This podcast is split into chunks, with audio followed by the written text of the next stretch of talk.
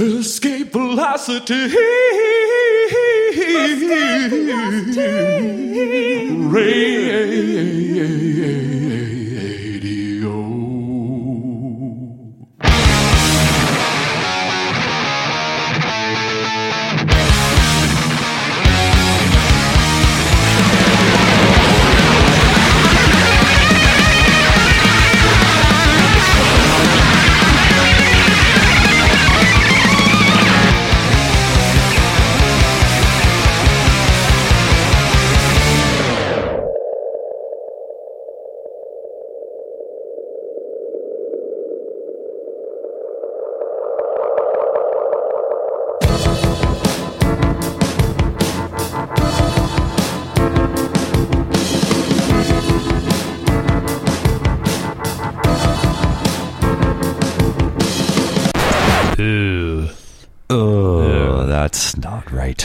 Doesn't sound very good. now. Very inappropriate. Yes.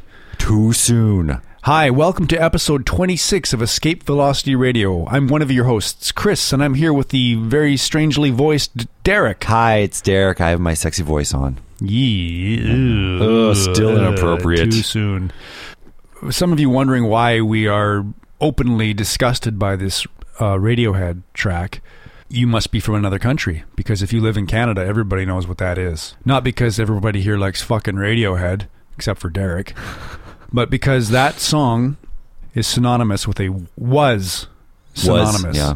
with a wildly popular national radio program called Q. Yeah, hosted on, by on CBC, our on national broadcaster. the state broadcaster, hosted by a guy named Jian Ghomeshi, who, as was put by journalist Melissa Martin, served as an avatar for Canadian progressive values and hopes and dreams. Didn't Yeah. he, Derek? Yeah, he was like this liberal-minded, well-cultured, well-spoken host. It was an interview show. Yeah. maybe people outside of Canada would be familiar with his infamous Billy Bob Thornton Yeah. interview where Billy Bob Thornton went off the fucking rails. But something happened just a few weeks ago in late October. Yeah, a bo- bombshell was dropped. Bombshell was dropped. Uh, Canadian journalist Jesse Brown, partnering with the Toronto Star, started reporting on uh, the fact that Jian Ghomeshi apparently has a 20 plus year history of violently sexually assaulting women. yes. And at this point, there are accusations from, I think, 14 different people, many of them anonymous, some of them coming forward uh, with their names. There is a criminal investigation. He is MIA. He was fired from CBC Yeah. summarily without any real indication of why. They just severed ties with him so they could no longer continue the relationship with Jian Ghomeshi after some information came to light to them, which was very mysterious at the time for those of us who weren't in the know. Ghomeshi then came out on the offensive with a preemptive strike against His accusers. against his accusers by posting a Facebook post, basically setting the tone for a national debate that would ensue, and in the process, essentially throwing the victims of his abuse under the bus. Yeah, and casting him, himself as the victim. So, in the weeks that have followed, it seems like it ignited a discussion, some debate around many things related to sexual assault, to consent, to Due process. due process, yeah, Misogyny, yeah, and essentially rape culture uh, in Canada, which was, I think, demonstrated by a lot of the initial reaction to Ghomeshi's post and to the accusations, and it seems to have laid a lot of things bare. And I think it, it also has ignited a discussion around why people stay silent and don't act uh, in the face of sort of open secrets, uh, because as we will find out, this serial abuse was in some circles very much an open secret with Jian Ghomeshi. So to help us sort through all of this, to figure it out, to find out what the fuck is going on, we decided to invite local writer journalist Melissa Martin. She writes for the Winnipeg Free Press, and she wrote a piece on her blog not long after this story broke called "Do You Know About Jian?" Uh, recounting her experiences being introduced to this open secret of Jian Gameshi being a violent sexual predator with women. And so Melissa came in to talk to us about this.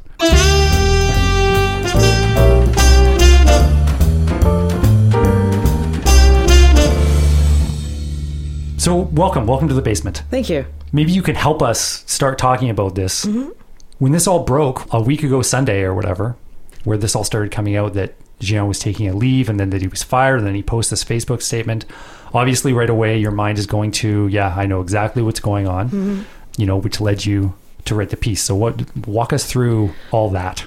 Yeah, well, I would even start the day he announced that he was taking a leave, taking some much needed personal time.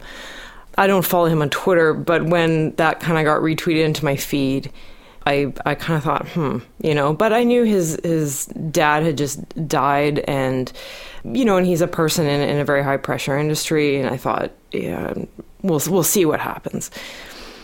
Uh, and then on Sunday, um, you know, this this the news came out. CBC announced that we have cut ties, or information has come to light that we're no longer able to continue our association. However, they worded it.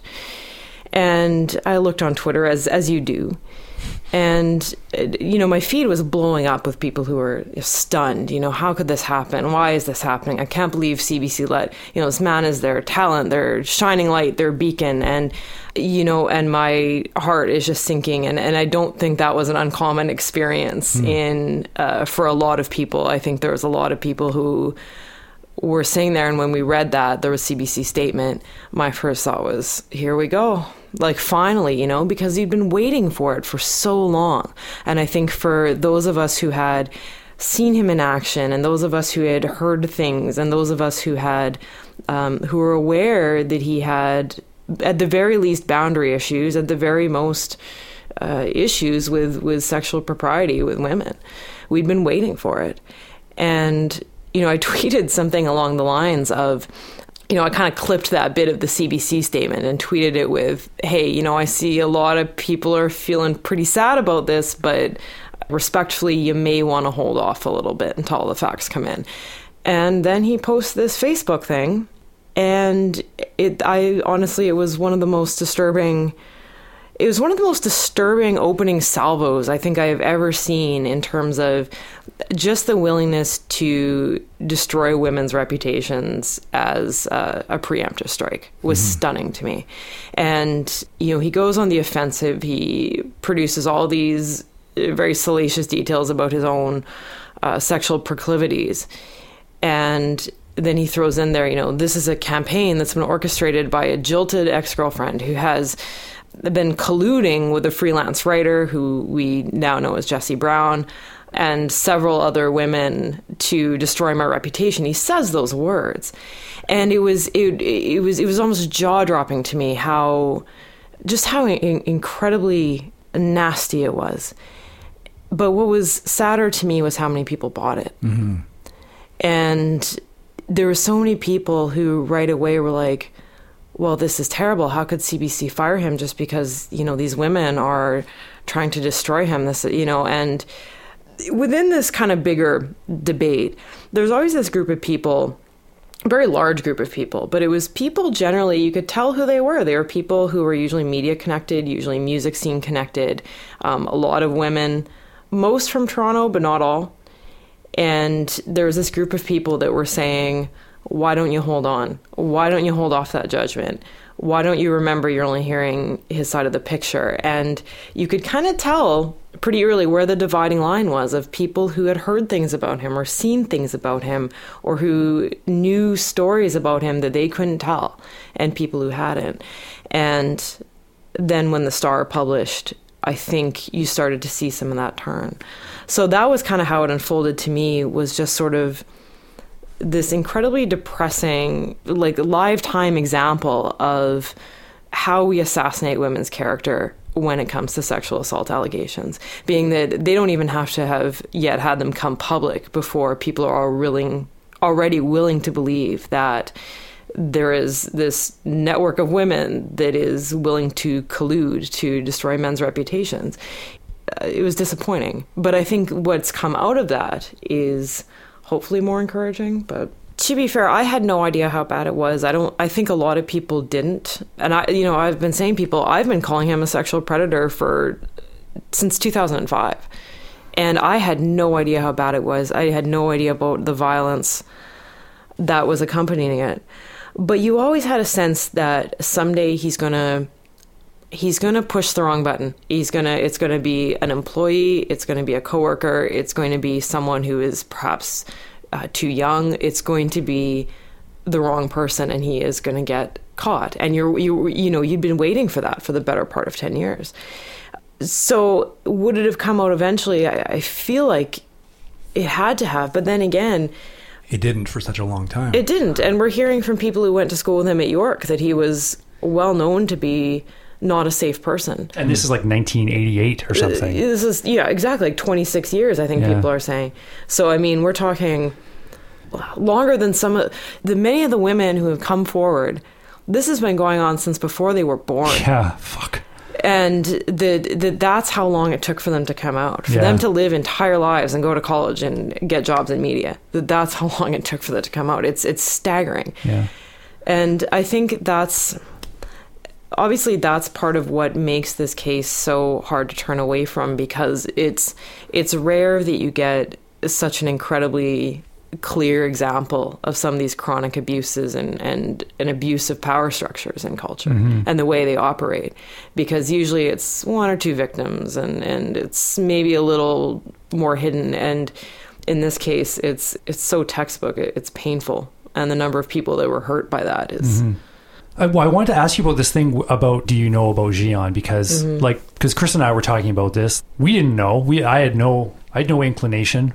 We're not plugged into the Canadian I media. felt I felt almost uh, I felt kind of naive and kind of offended in a way. But- but Well, I was, was gonna say, but do you not- hang out in Toronto gala circles? No, but we know yeah. like we know even even from the time running the label, it's like we were Uh. we had to do some level of hobnobbing with Canadian music and media people, you mm-hmm. know. And I guess I don't know, it could just be mercifully not enough to ever actually be in a situation where someone's where there were murmurs going around about this, but I guess I'm not sure whether that phenomenon is interesting or unique or actually just completely commonplace. Like how much in our communities and elsewhere, you know, are there certain people where you might think like if a woman that you knew started hanging around with somebody, like maybe you might be like, hey, well every every community has those. Mm-hmm. It's Yeah. just this one this one is like it's just it's just on a larger scale. yeah, it's a mm-hmm. marquee event.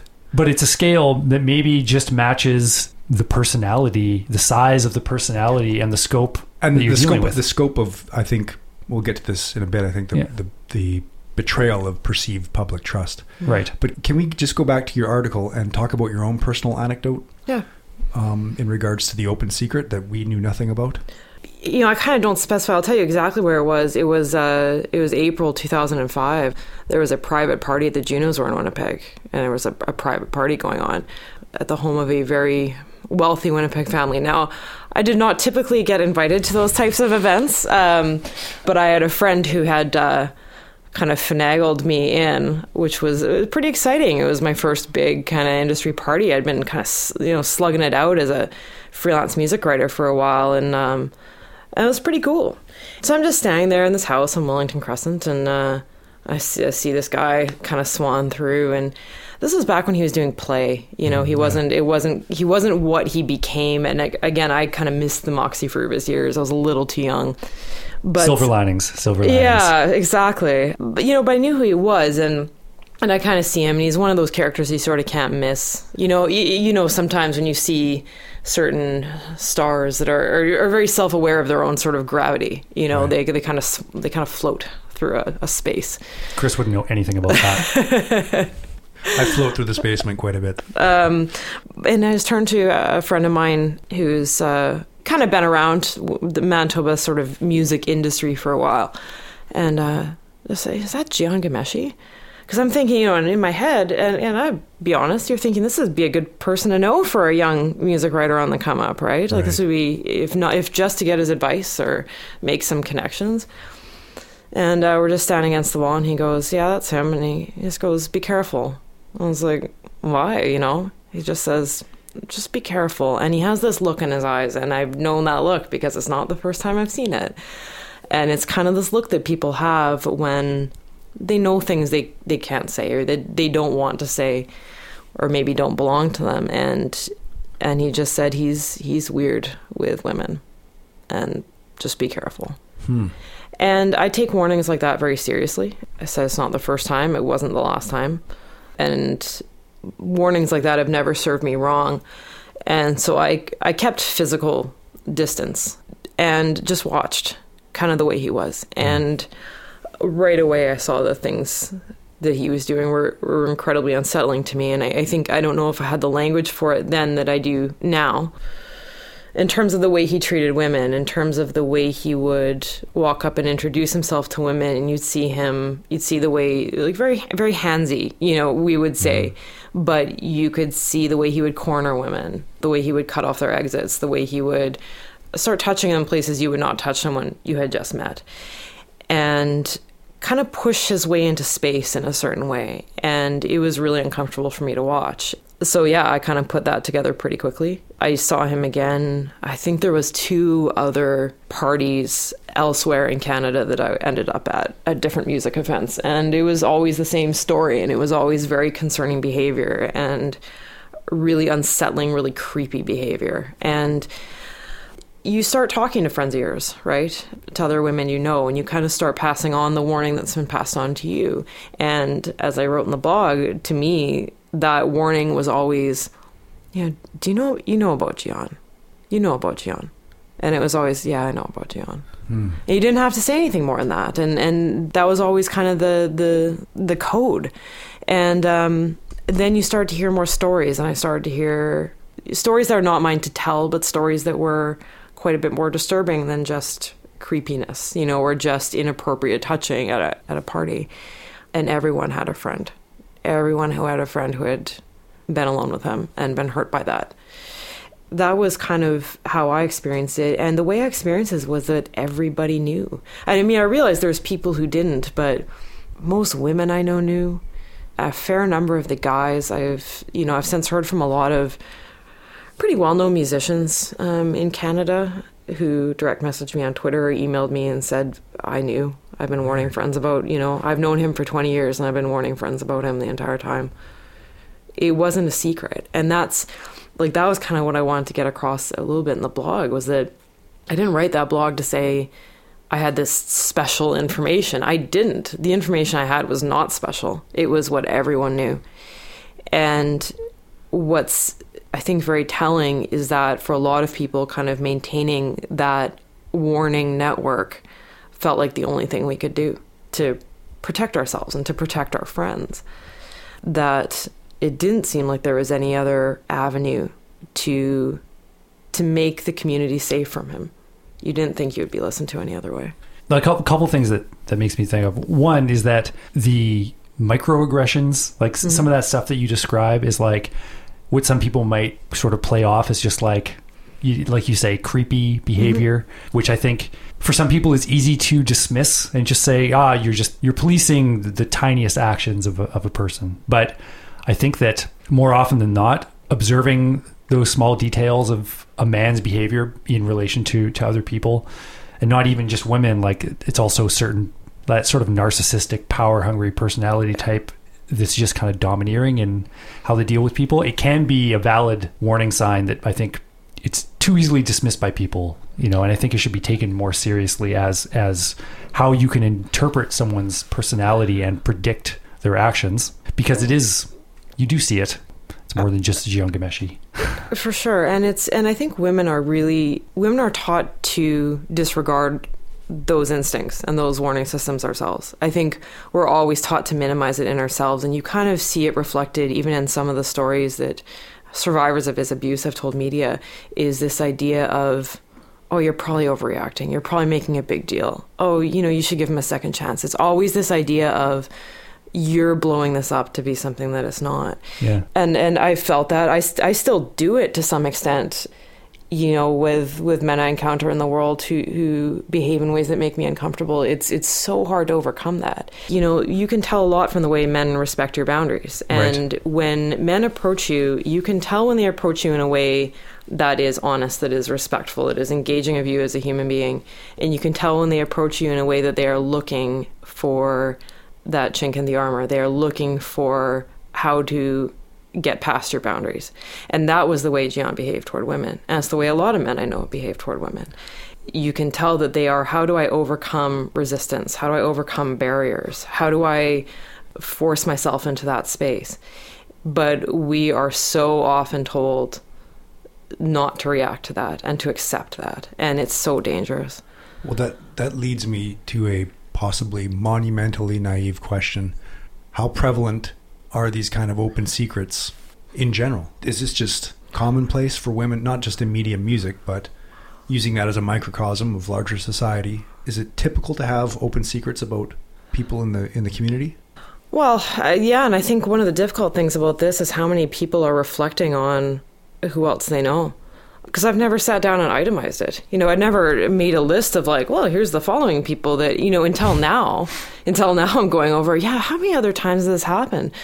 And, you know, it's, it's often, and it happens so often that it's, it's not, it's almost not notable beyond just acknowledging it as a threat. I can say there's someone in the media community now who did something quite horrible to me, and I find him very, very dangerous. I haven't said anything about it to anyone except for a few of his coworkers, telling them, you know, keep women safe from this guy because he's not safe.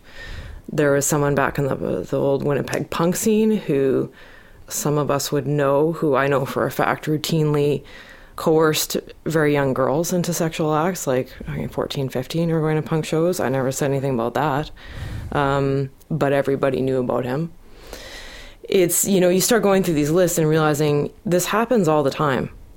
And there has to be a better way to keep communities safe to defend communities from this kind of behavior.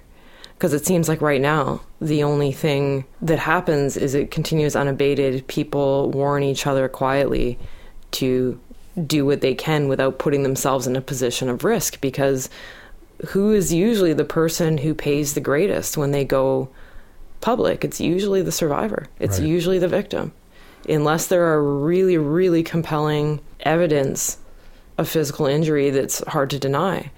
Or else, unless there's just a sufficient volume of mm-hmm. allegations, which is, I think, the only difference right now between the public perception of Jian and the public perception of, say, certain NCAA football players who have been, you know, it's just that instead of one, it's 11 and growing, mm. and a million other people saying, yeah, he was a total creepbag.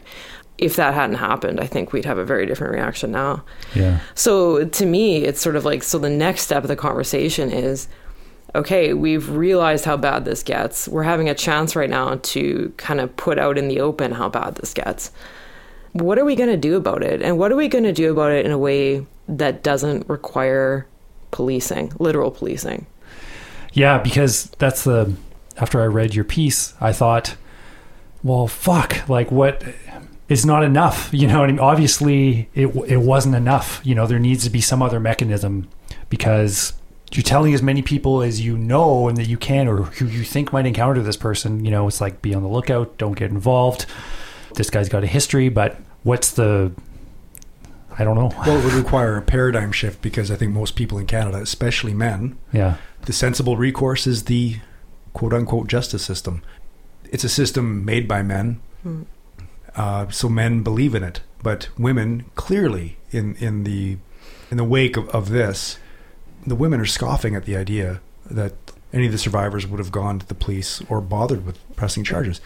It's incredible to me how many times I've had to explain to men and almost only ever to men, why victims don't go to police.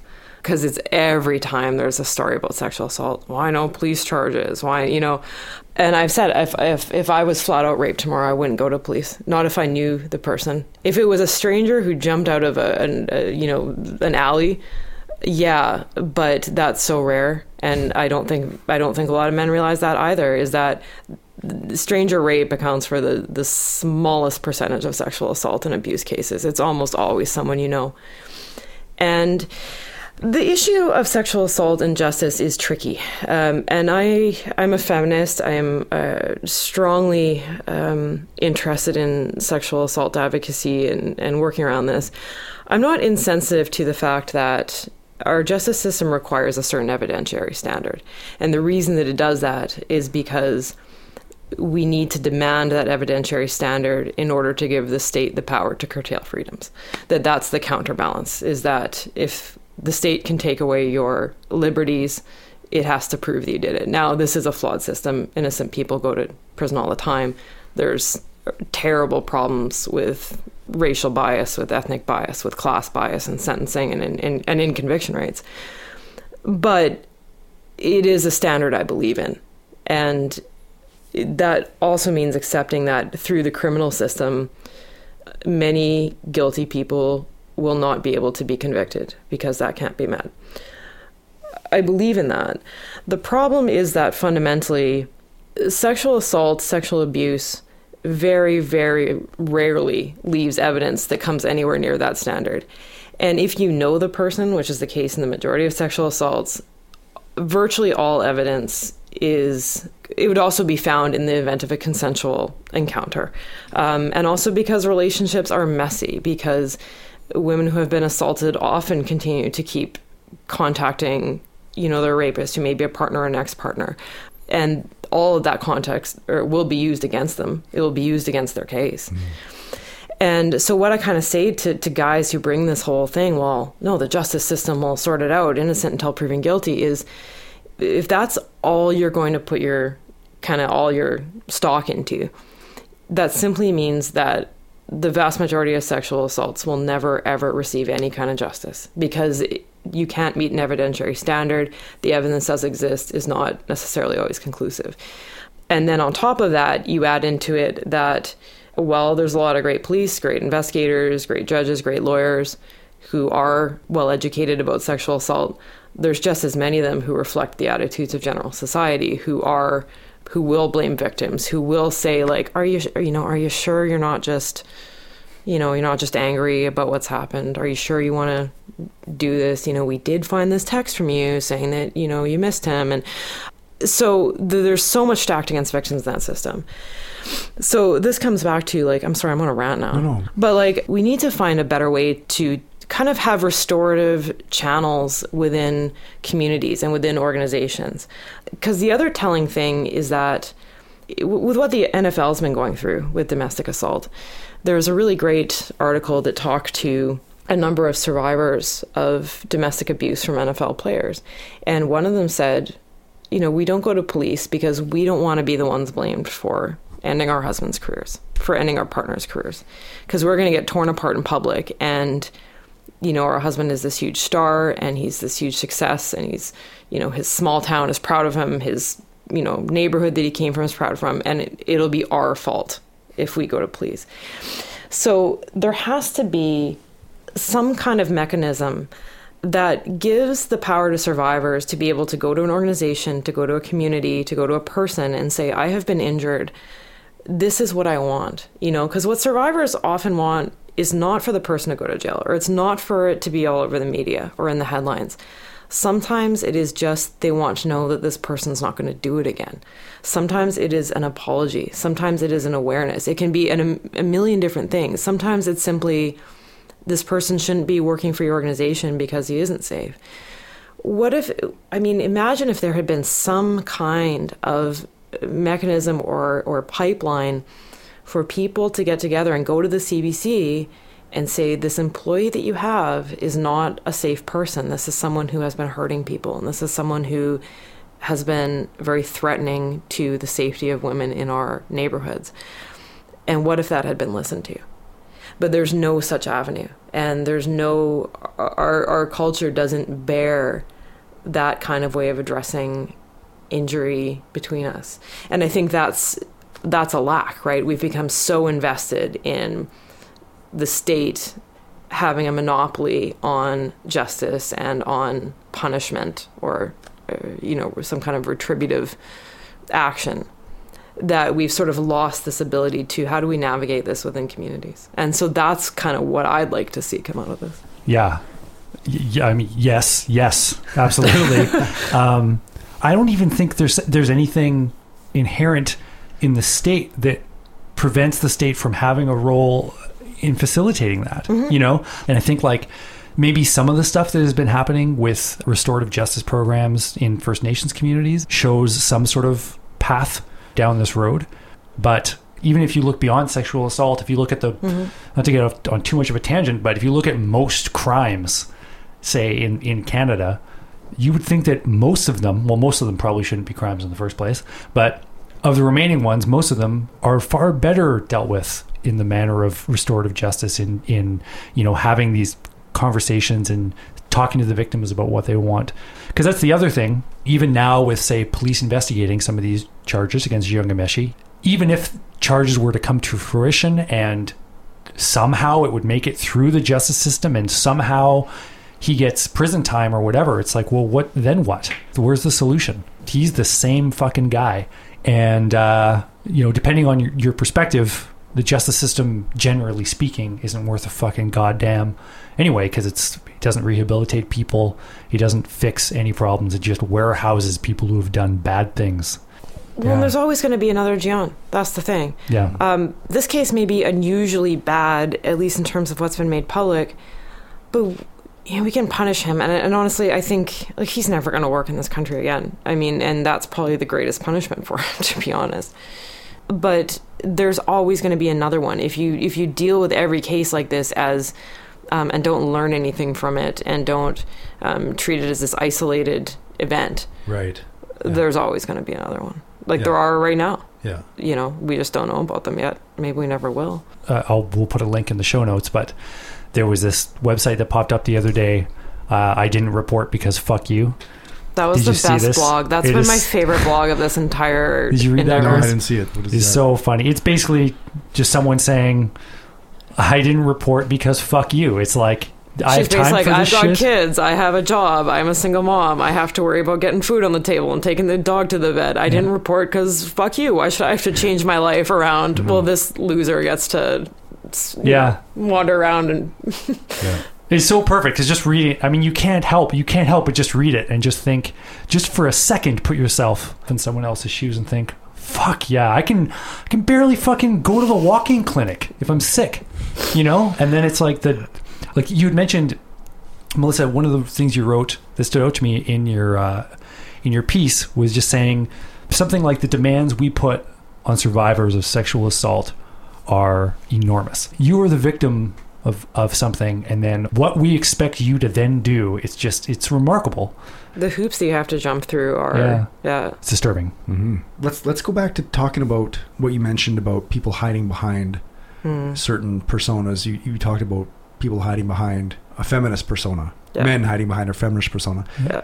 or Um, anarchist or or- I mean, you've seen this, I'm sure, right? I believe I have. Uh, I believe so, time and time again. I think. yes, Seeing you it right now. You're looking. You're looking at it. Let's talk about that. yeah. The terrifying thing about it is, and I made a tweet to this effect the other day, that I would rather leave my family with Rob Ford than Jian Ghomeshi. And that occurred to me just because I was like, well, fuck Rob Ford. You see him coming a mile away. I was you going know? to say, you know what you get with Rob You Rob know what you Ford. get, He'll you- tell you what he get, you know, afterward.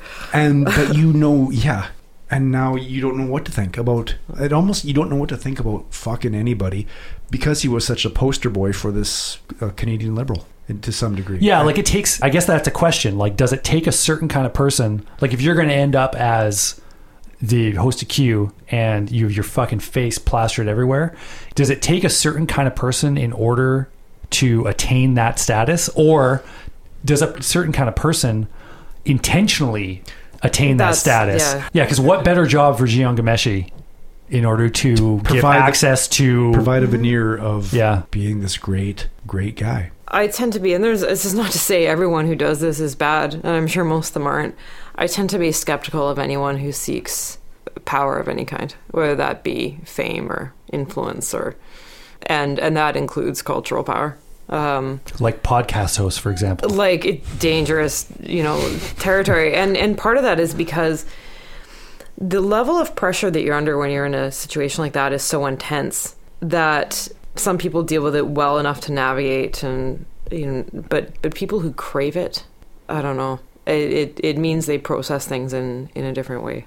and a lot. Uh, I mean, how often is it kind of proven right? You know, how often do some of these people turn out to be super abusive, even if they're not literal predators like you know they'll eventually they'll die in some of a tv show host and then it turns out they're you know they're actually like a horrible jerk and Right. Yeah. you know and, and they were awful to their employees and treated people like garbage and took credit for other people's work i mean i mean Jian was a construction right? Like the mm-hmm. public character. I mean that's what like his producers wrote his essays which is normal but his producers write his essays his producers write his scripts like give him the the ideas the guests all that. But then he's the one who stands up there and is like oh but i'm Jian Ghomeshi. i mean to me yeah a healthy skepticism of that kind of person and what why they want that platform is useful. Yeah, it also makes people like us feel better for fucking being failures. Oh well.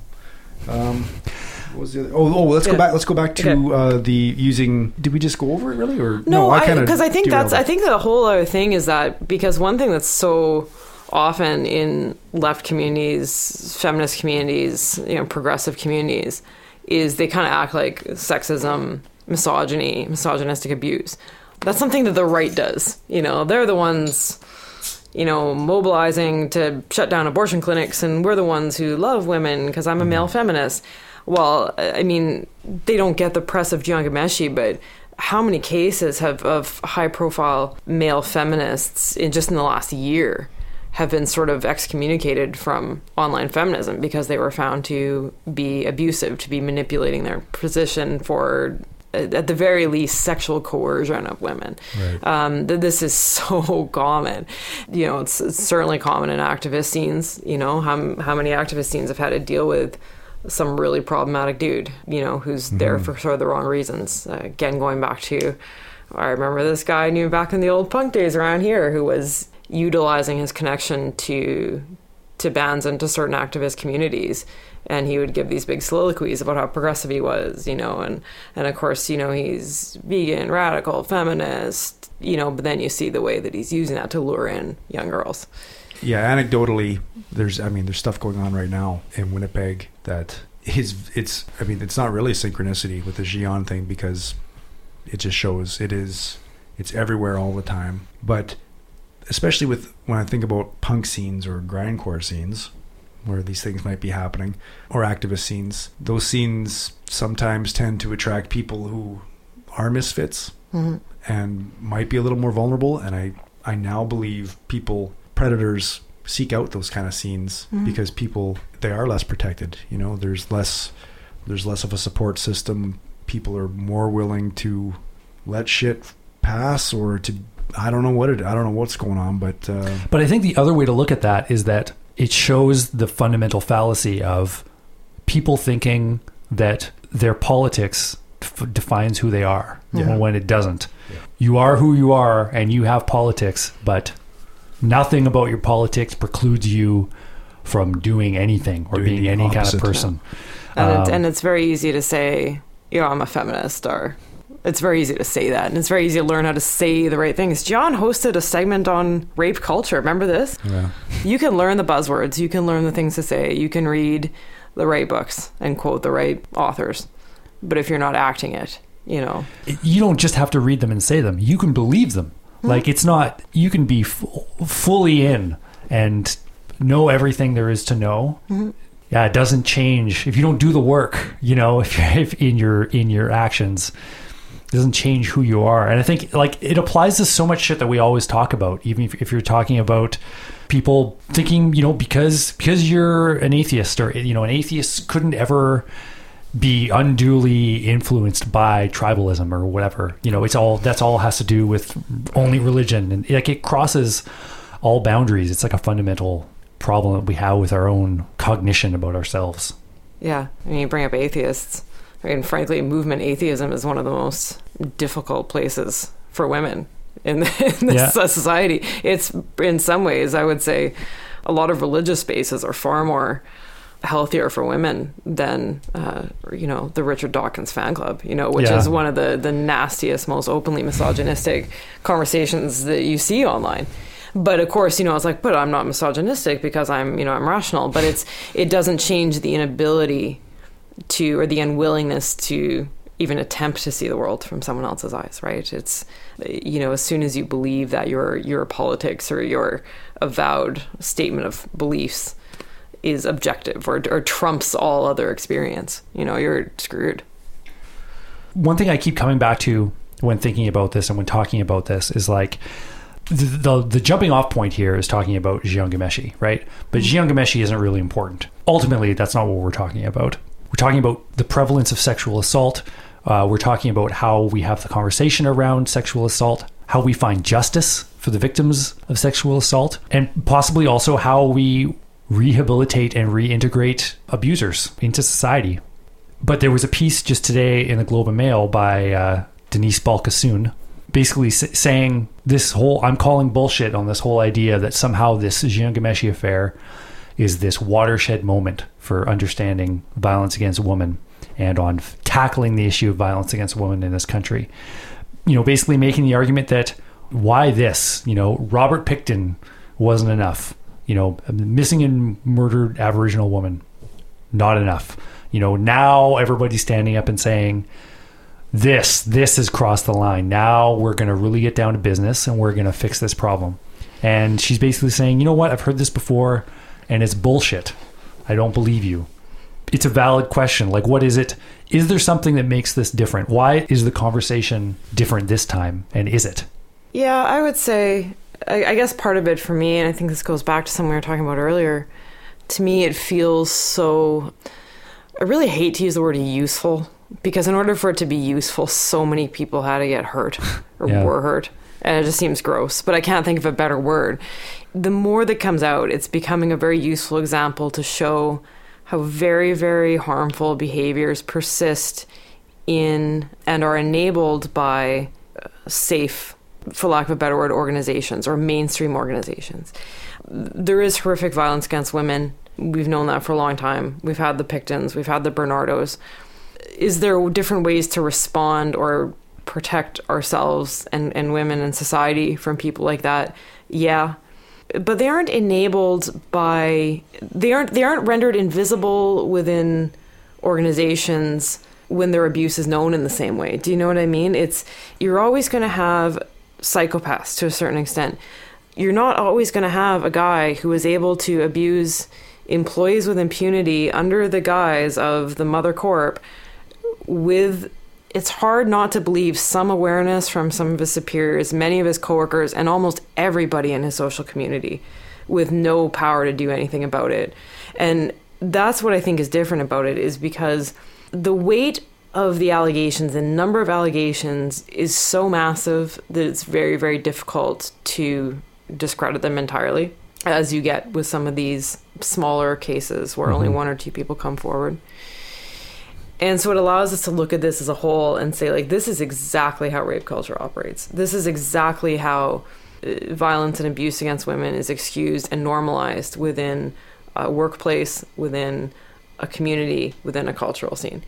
And we can see it in the way the CBC reacted. And, you know, frankly, kind of, if we listen to the story of one employee who came forward, covered for him and said, you know, to this employee who came forward and said, he's been groping my ass and abusing me. And they said, "How- what can you do to make this a less toxic workplace for yourself? Right? Yeah. That was what she says that she was told.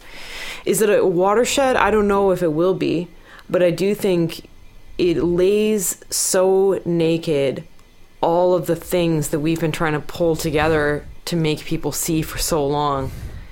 And in that way, I think it is different to me.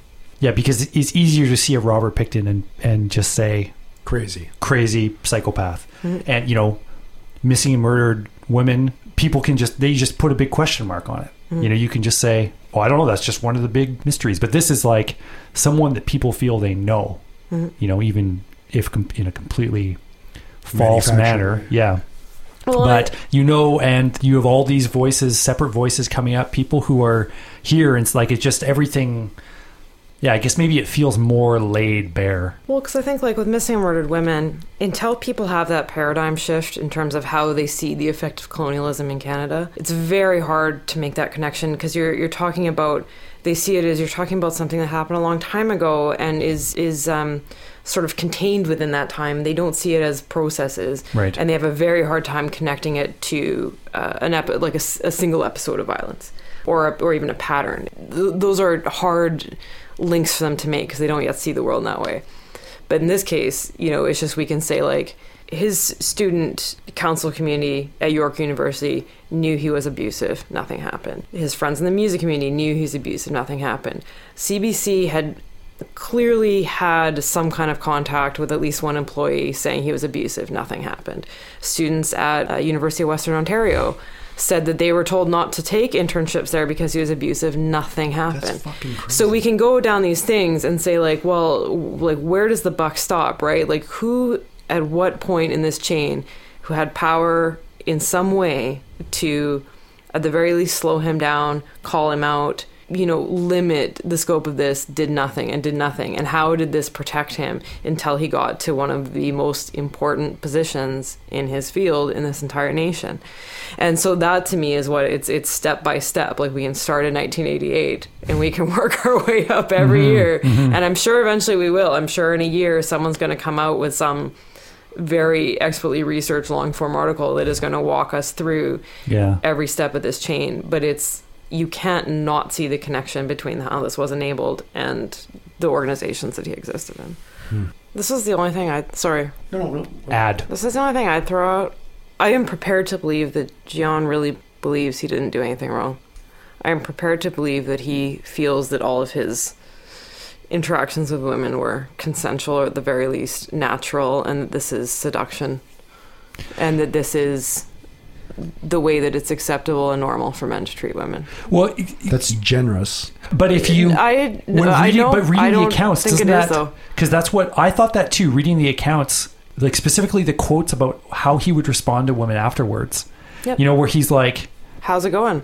yeah, and, and then Great time last and night. then saying like, oh, I'm trying to, But isn't I that need to figure out whether we're sexually compatible. Isn't that just a cover? I no, I don't think it is, and and I'll tell you why. Because I think so many men have such a poor understanding of consent, and our our culture does not teach it. But- and our culture teaches that this kind of predatory behavior is what women want, and I think certain guys internalize that. But that's a chasm between his persona on CBC, as you talked about him having a, a special on rape culture. Between that and the events described in the piece, like how can you, how can that be possible? Unless unless he something is biochemically wrong in his brain. No, I don't think because I'll tell you what, I think a lot of people who push those boundaries think it's okay. I mean, you go to some of these places on the internet, right, where they talk about like pickup artist sites and red pill sites where they talk about how to kind of hit on women. And the discussion is always how to get past the barriers. And they have these very long theories that they've put together about female behavior, but they essentially come down to, oh, women only throw up barriers. They call it an anti slut defense. And it's like, oh, women only throw up barriers because they need to feel like you don't think they're a slut. So it's your job to overcome those barriers. And this is like very serious. Like that they think that this is healthy, normal reactions and that like especially if Jian is into kind of power play and stuff like that, but hasn't done the actual work t- to be part of a kink community. You know, he's probably immersed himself in probably from a very young age in certain kinds of pornography that fetishize very gray areas of consent and, and that fetishize sort of this oh she's going to love it if you throw against the wall and if you smack her and if you you know what i mean so many dudes are so invested in that but the, the story i don't think it is a cover and i'm saying that honestly like when i was 7 18 i very briefly for like a week dated a friend of ours who's a cousin of one of my old childhood friends you know i was very naive kind of very inexperienced long story short he kind of forced himself over to my house i was like fine it, anyway, it kind of ends up with him holding me down by the throat and attacking me. And, you know, I managed to push him off. It could have been a lot worse than it was, but it was a pretty eye opening moment for me. And the next day, he shows up at my workplace with a bouquet of flowers. And I like ran to the back, and all the coworkers are these old ladies, and they're like, "Oh, there's like a nice young man out there with flowers for you." And I'm like, "Please make him go away." And they couldn't figure out why. So I finally went out and when I was lunching him, he's just like, you know, I just want to say last night was the was the most beautiful night. I'm so glad that you're with me. And I was like, okay, actually, no, I we're not anymore and he took that horribly and made a huge scene and but but the reason i'm saying this is because that response the next day like man this was such a great night they believe it. The, the bigger problem is really not predatory dudes who walk around being like oh i'm gonna get these ladies you know i'm gonna hurt them the bigger like um, which exists and it's usually horrifying when it happens. The bigger problem is guys who honestly don't believe they've done anything wrong and keep doing it over and over and over and who believe that this is what sexuality is and that this is what consent is and that this is what relationships look like because they've been taught that. And because no one has ever told them it didn't. Because at some point they went to a buddy and were like oh man you won't believe what i got up to this chick last night and tell a story that is like really questionable in terms of the consent and the guy didn't say anything.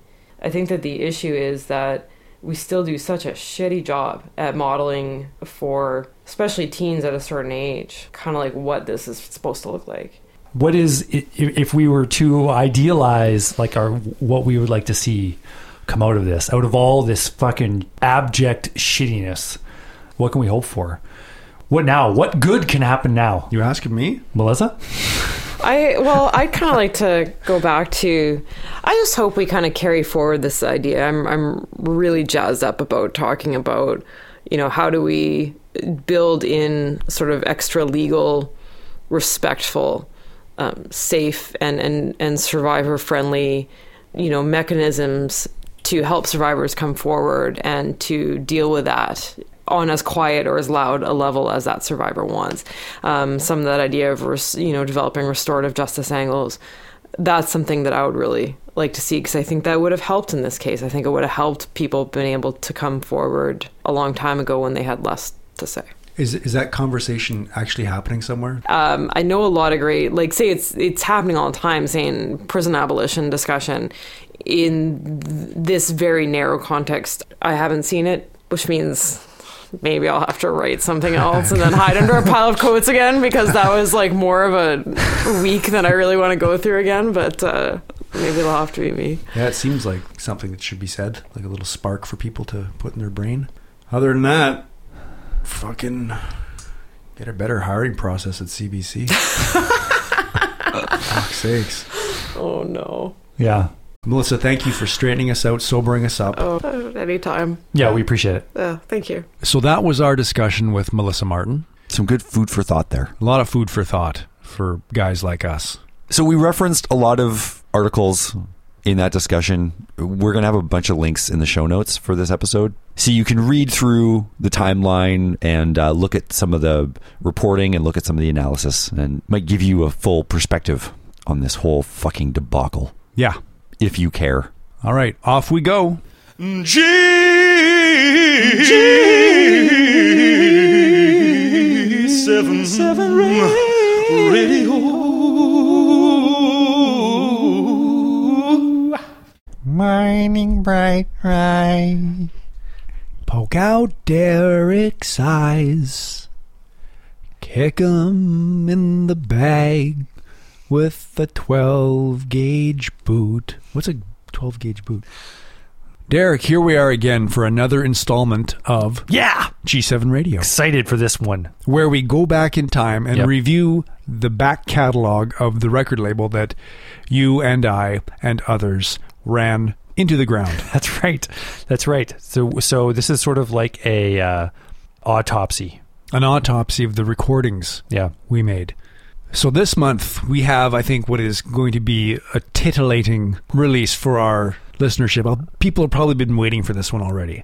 I can't wait to find out the origin story. Well, this one is G7003, the Yep. third record we put out Yep. officially under the G7 umbrella. The Weaker Thans, Falau. No, it's Fallow. Fallow, yes. The debut. This was the debut release. I mean, we put out the fucking first Weaker Thans record. What do I you know. think of that world? Yeah. Then look at us now. Look at us now, sitting in my basement. I think the the real story is when John was still in Propagandhi. Right. You know, we were all doing other stuff. Me and Todd were Last man on earth. doing stupid stuff, you know, side project stuff. It was Mm. big time for side projects and jamming with other bands. Right. I think I jammed even with Silence Equals once or twice. I think you did. That was what was going on. And Samson used to jam would jam with Steve Carroll and maybe it was Paul Fergill, and I think they were calling it the Weaker Thans. Really? I think I have that memory. Interesting. And the the, the name was taken from uh, what was that fucking movie? I watched it with Samson, and there was a a scene in it where the guy gets called weak or something in a potential bar fight, and the guy says, "You have no idea how weak I am," and uh, Ooh, it hits well, I think here. at the time, I think we all went, "Whoa!" yeah. And then I think that stuck with John, and Mhm. he called the band the Weaker Thans. I'm pretty sure that's where it came from. So then, when I guess in in tandem with all that happening at the time, John was still in Propagandhi. We were trying to make new songs Right. for a record down the road, and they were songs that eventually appeared on this Weaker Thans record. There's th- two for sure, and maybe three. Really? Well, there's four because he actually does Anchorless, Anchorless, which was right. on Less Talk More Rock. But there's three other ones. So this is you were working on what would become today's Empire, Tomorrow's Ashes at the time. Yeah, no, we weren't quite. No, No. Uh, None of those songs were in progress yet. well, yeah. Back to the Motor League was Because was there not a schism in songwriting as John was Well, this is- jamming this- and, and working on these more indie rock poppy-ish songs, and you guys were writing in a direction that was getting a little more hardcore slash thrash.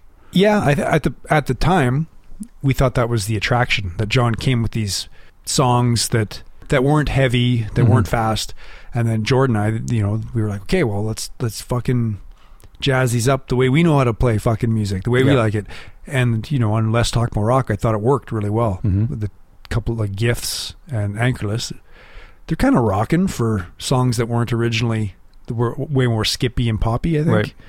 And I think we thought we were going to do that again. The songs that I remember we were jamming on South Osborne in this old record store beside the bus stop with no soundproofing so people would just and there was no window people would just stick their head in and watch us jamming it was ridiculous That's funny. the songs I remember us trying to write with John at that time. One of them was Confessions of a Futon Revolutionist, Yep. which I think is the yes, a third little, song. A little more of a, a power pop song. Yeah, and the other one was Leash. Oh, really? Yeah, Interesting. Because that's an interest. That's the most interesting song on Fallow, I think. Had one of those days when you wanna try heroin, drunk driving, some form of soft suicide. Sitting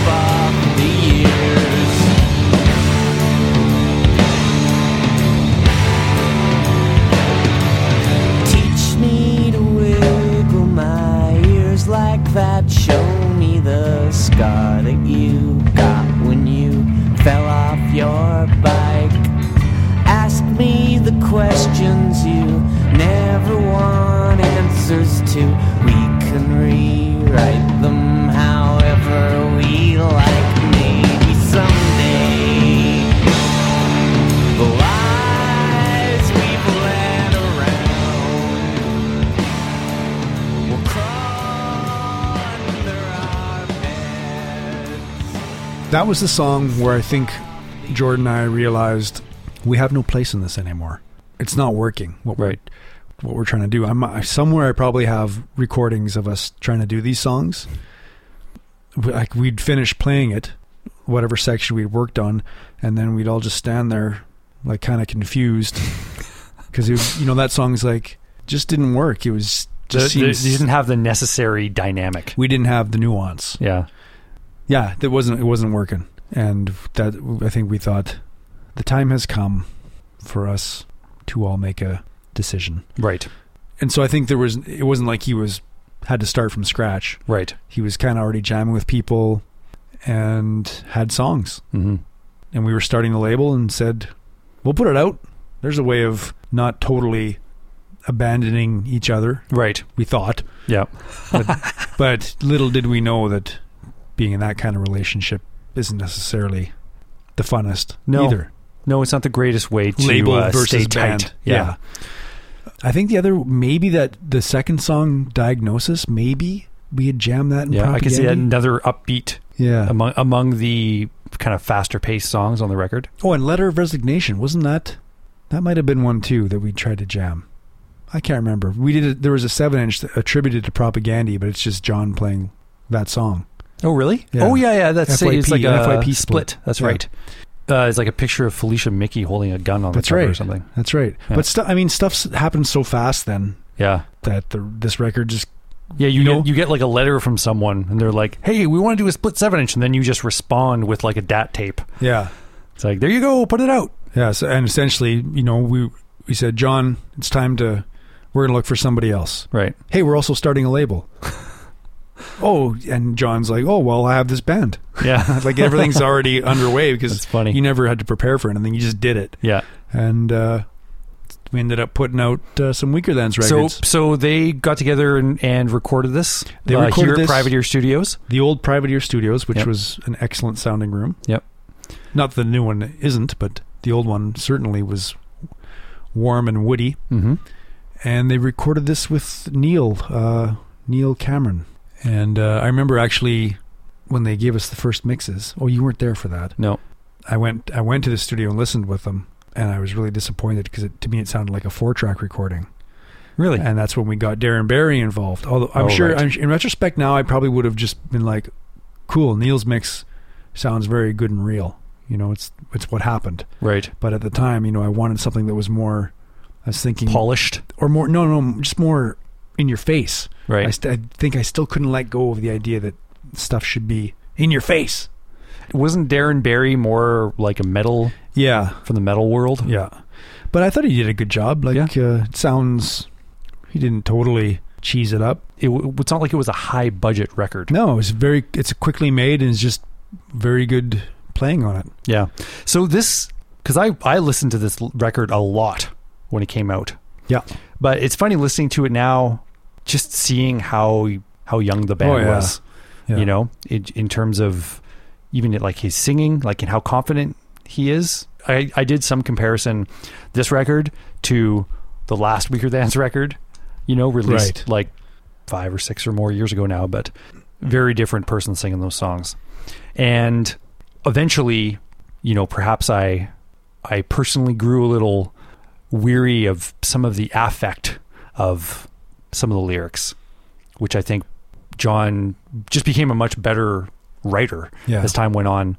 You know, but the, the kind of like coffee diner basement apartment Right. shtick, which But it, it almost it's they It's- almost were the kind of the first to do it. Yeah, I was more- it wondering was about more that. Everybody else started doing it. yeah, And it would then it was just like throw your head back. Oh God, kill me! I don't want to hear another fucking college rock fucking yeah, horseshit record. yeah. It's not like they it's not like they were emulating a a current trend in No, or even kind of post punk like or whatever. like it wasn't like the repla- replacements or the Pixies or Yeah, or lowest of the low. Yeah. you know, it was it was its own thing. yeah, it was in it was Winnipeg indie rock. It was really the the beginning of Winnipeg indie rock. Yeah. being taken seriously. This album, this launched them into wide renown.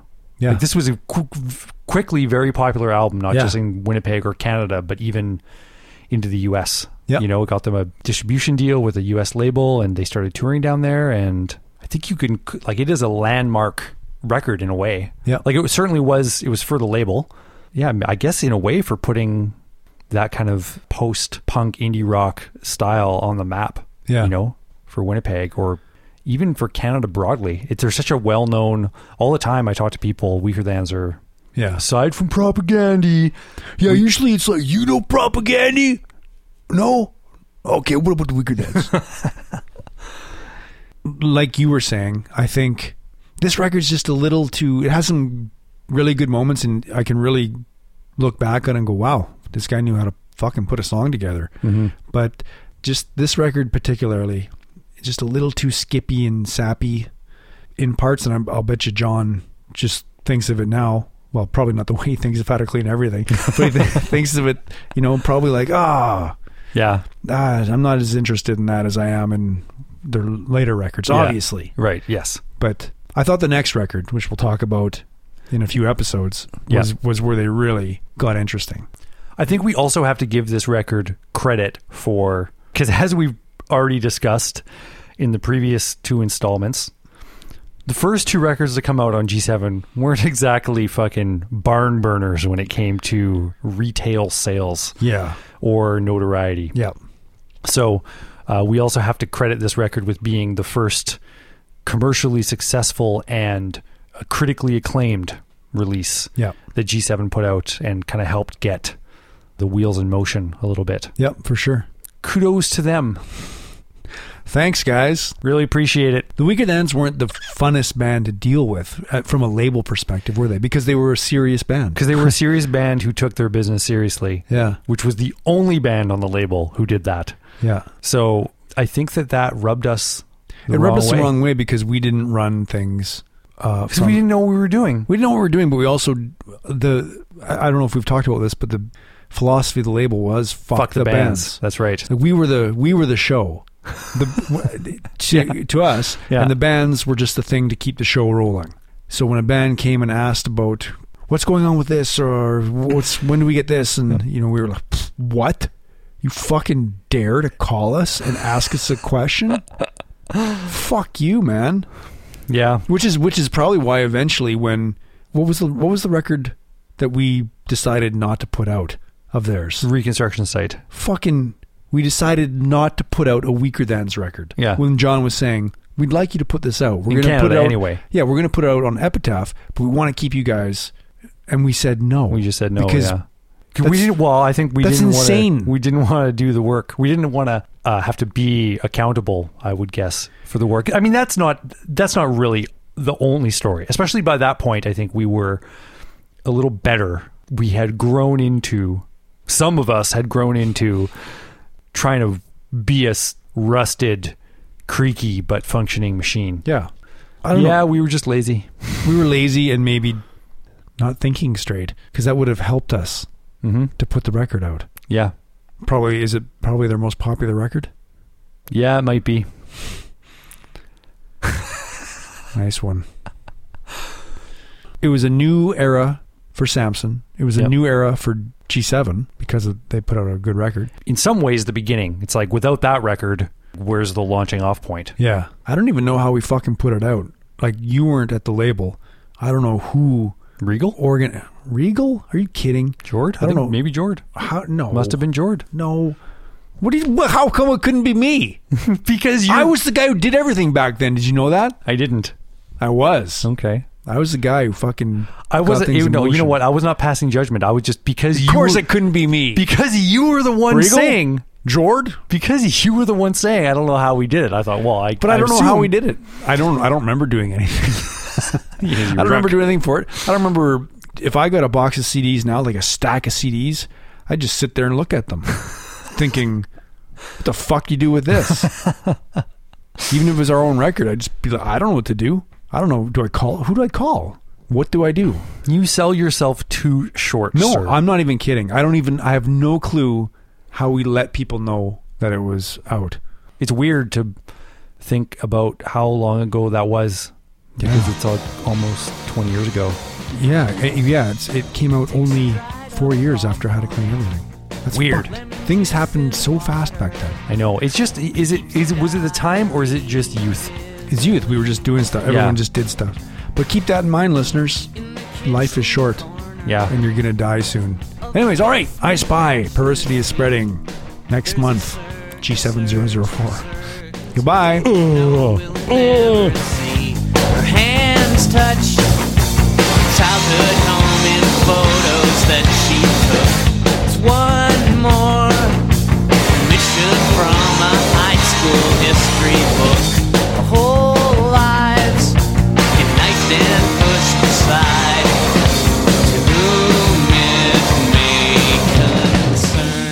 Yes, so thanks for tuning in for episode 26 of Escape Velocity Radio. If you want to read the show notes or join the discussion, the national discussion, or listen to our archives, visit our national website at escapevelocityradio.com. If you like the show and you want to support us, please leave a review on iTunes, or you can also make a donation via the donate link on our website. You can also follow us on Twitter, Facebook, or SoundCloud by searching for Escape Velocity Radio. Or you can send us feedback via email at feedback at escapevelocityradio.com. Hey, next month is Christmas. Merry Christmas. Or just words to kill off. One more unheard statement of another dying afternoon. She says she's leaving soon. So long. Ten hour shifts and bacon.